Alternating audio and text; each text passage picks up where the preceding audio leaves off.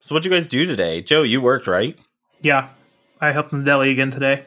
Mmm, all that deli meat. It's so nice. They keep the production room at 48 degrees. It's heavenly. Oh, hell yeah. I know, dream. Oh, yeah. I actually had to do a bunch of work today. Like, a lot of people were out, and apparently everyone's problems landed today. And so then they kept coming to me, and I'm like, what the hell's happening? I hate it when that happens at the end of the week and people are like, ah, everything's a fucking fire drill. And I'm like, you had all week. You had all fucking week. Yeah, exactly. Well, and uh, it was my Friday, so I was just sitting there like, no, I'm I'm supposed to breeze on by today, get this simple shit done, and be happy.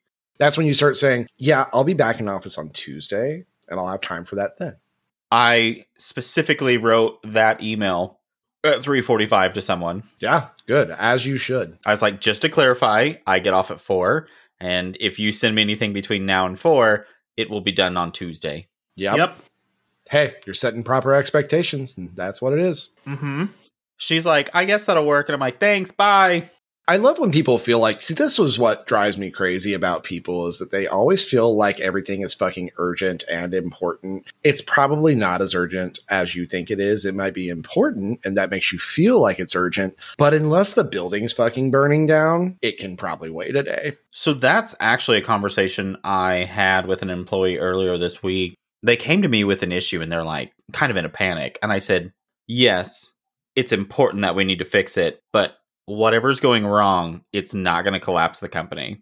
And she's like, Yeah, but you know, people will figure it out and they'll come after me. And I was like, All you do is be like, Yeah, we figured out this issue and it's being worked on. And I said, Fuck them otherwise. People might ask, why treat the customer this way? Why? Because fuck them. That's why.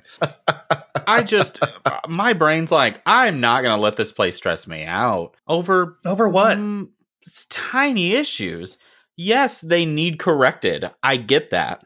it's not life and death for you and it's not going to like cause the company to tank and if it is going to cause the company to tank maybe you should take it to someone like i don't know the E ceo Well, and I finally said the only thing that I can imagine that you are going to do or not do that would tank the company is I said, light your office on fire. That could literally tank the building if it's never maintained. that'd be pretty cool though I mean, come on. go ahead and light your office on fire i uh i want to see that Beards and Sundries opens July 17th. Check us out on Apple Podcasts, Spotify, or wherever you get your podcasts.